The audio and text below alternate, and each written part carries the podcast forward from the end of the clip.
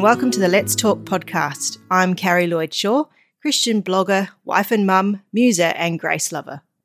I write and chat about a broad range of biblical subjects, deeply rooted in and flowing from this focused centre that one man died for everyone.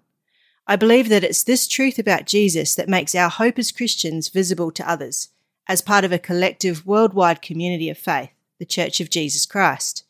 You can find me on Facebook and Instagram and if you're a word nerd like me, you can check out my latest blog articles by heading on over to the website, carrielloydshaw.com. Right now, though, let's talk.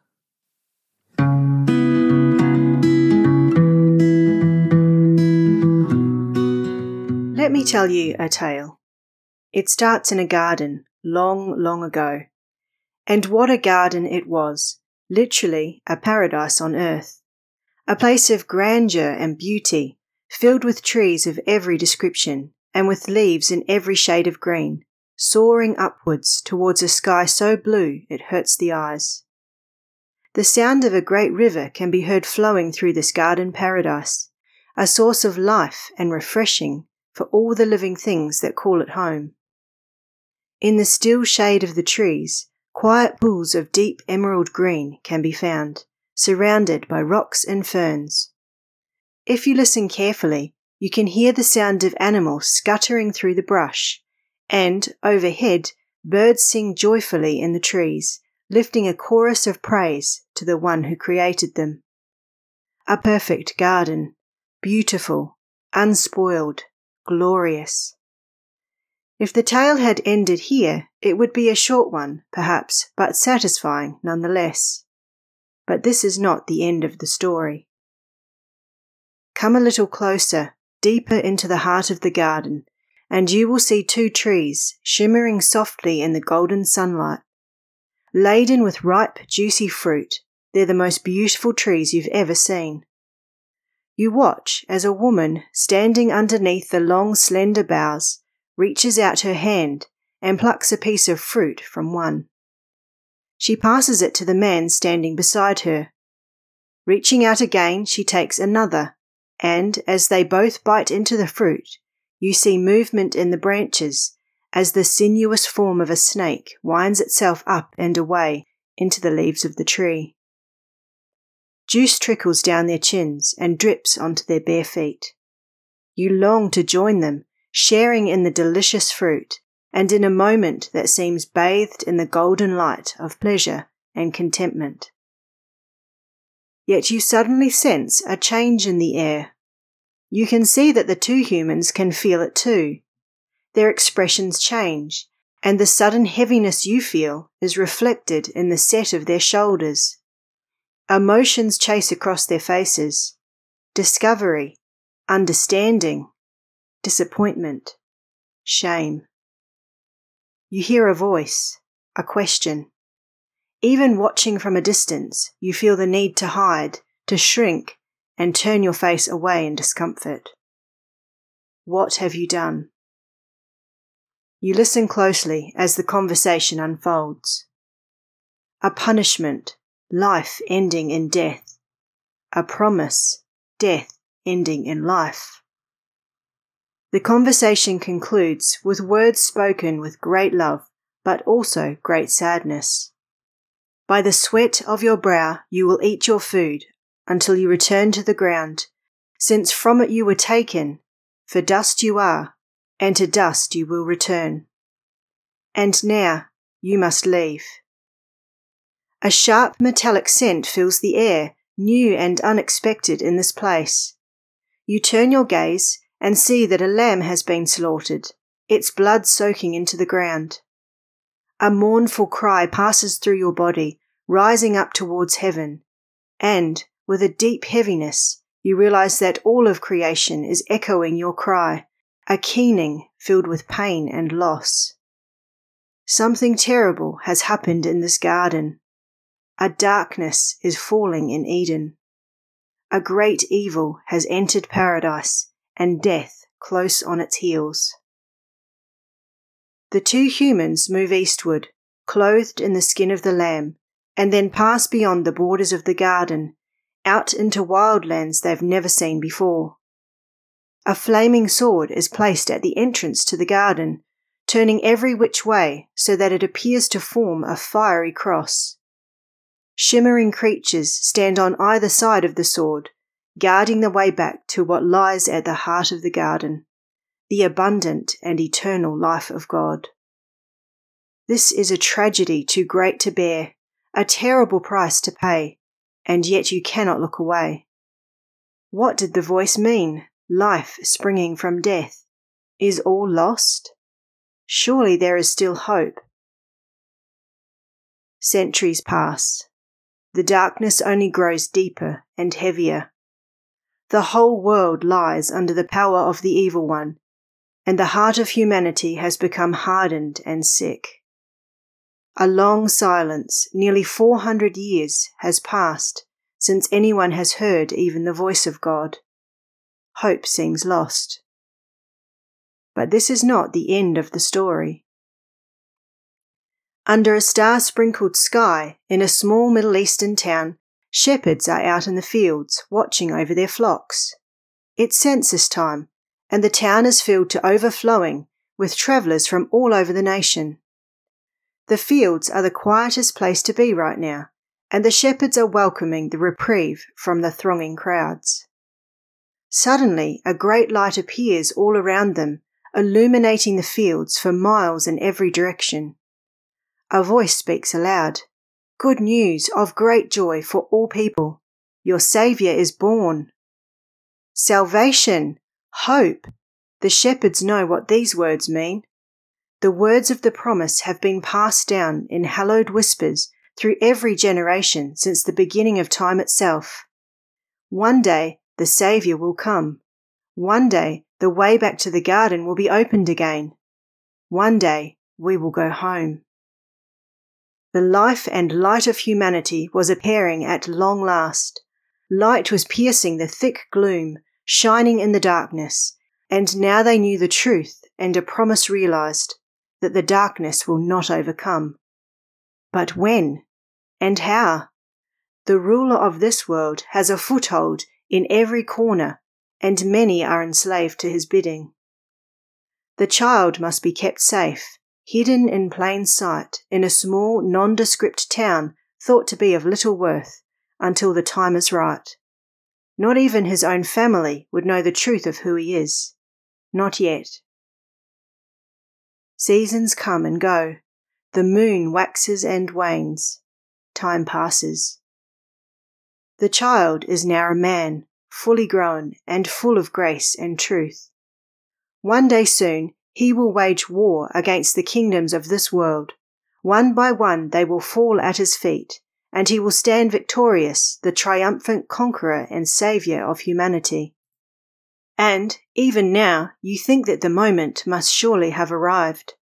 You find yourself standing in another garden, known as the oil press, due most likely to the presence of the young olive trees growing in abundance all around. The ground is rocky under your feet, and the moon bright overhead.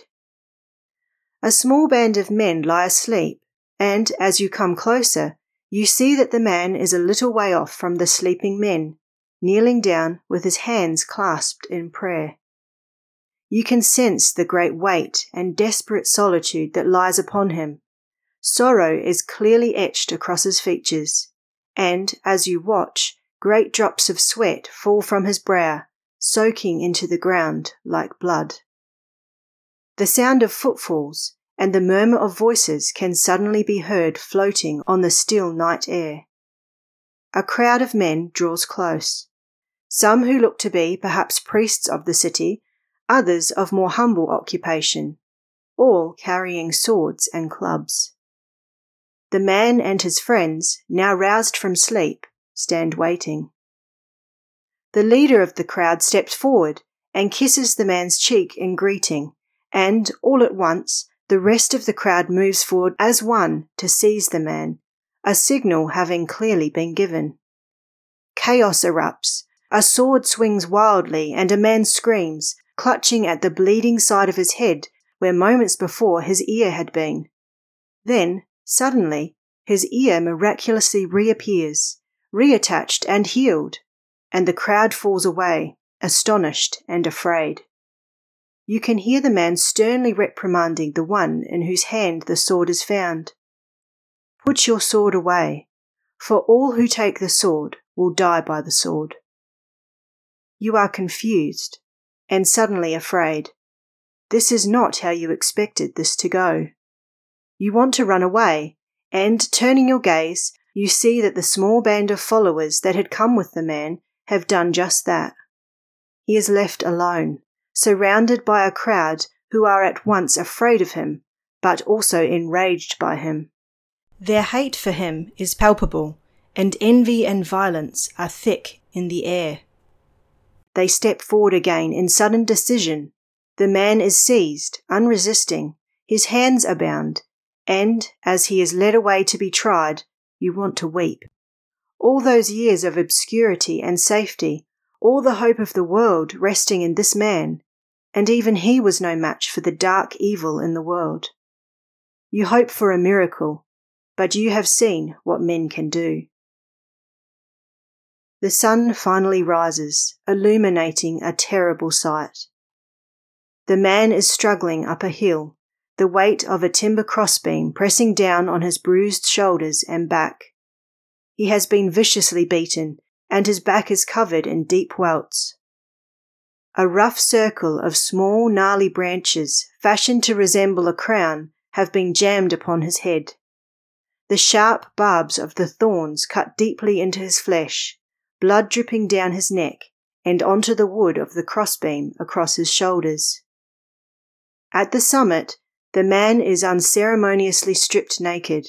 His arms are forced apart, bound to either side of the timber crossbeam, and heavy iron nails are hammered through his wrists and into the timber. The crossbeam is raised high above the gathering crowd, the man sucking in shuddering breaths with each jostle, and attached to a large upright post already fixed in place. The post, stained with darkened streaks, tells the terrible history of this place and as the man's ankles are hammered to the upright, fresh blood flows, joining the old. You want to turn away. You cannot bear to look any longer on the horror and humiliation. But you cannot. It seems as if the whole world's gaze must surely be turned towards this sight, forced to give witness to the deprivation and evil endured by this man. You can taste misery and guilt like sawdust in your mouth, and feel a terrible clawing in the pit of your stomach. At about three o'clock in the afternoon, the man dies. The crowd, who had come at first for sport, are now deeply shaken by what they have seen, and return to their homes full of sorrow and contrition. A Roman centurion standing nearby raises his voice surely in protest of what has taken place. This, he exclaims, was an innocent man. You too lift your voice in agreement, but it is lost on the wind. Yes, a perfect human, good and true, and all the hope of the world rested in him. An innocent man, but also now a dead man. There is nothing more that can be done. The man's body is taken down from the cross, wrapped in a linen shroud, and placed in a newly cut tomb. He is the first to rest in this place. A stone is rolled across the entrance, and the long hoped for Saviour of the world is left alone in the still darkness of the grave.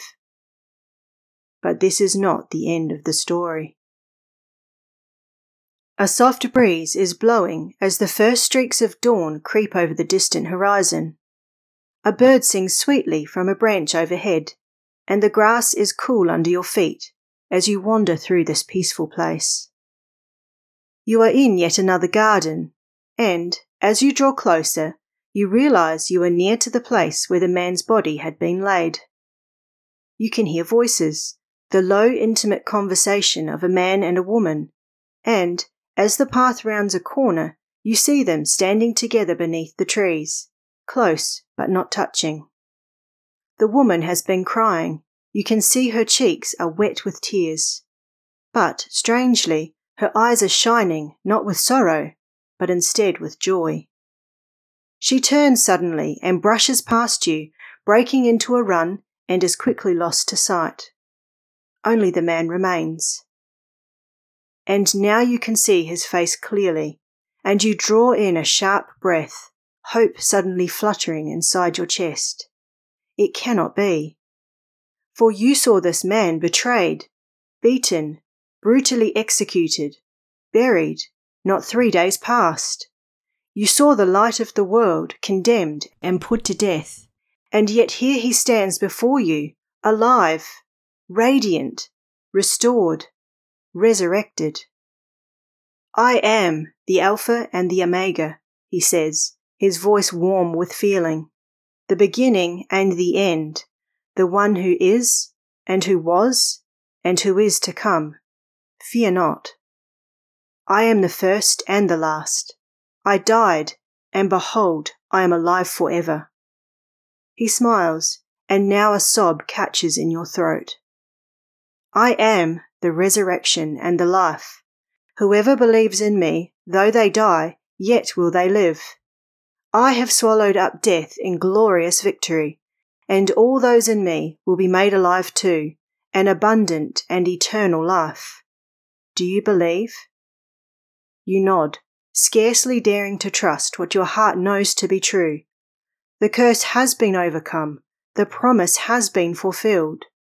Life to death, death to life, like seeds, like soil, like stars. The man continues, In this world you will have trouble, but take heart, I have overcome the world. It was prophesied that I, the Christ, should suffer and on the third day rise from the dead, and that repentance and forgiveness of sins should be proclaimed in my name to all nations, beginning in this place. And now, dear heart, go and tell the world the good news. I am risen.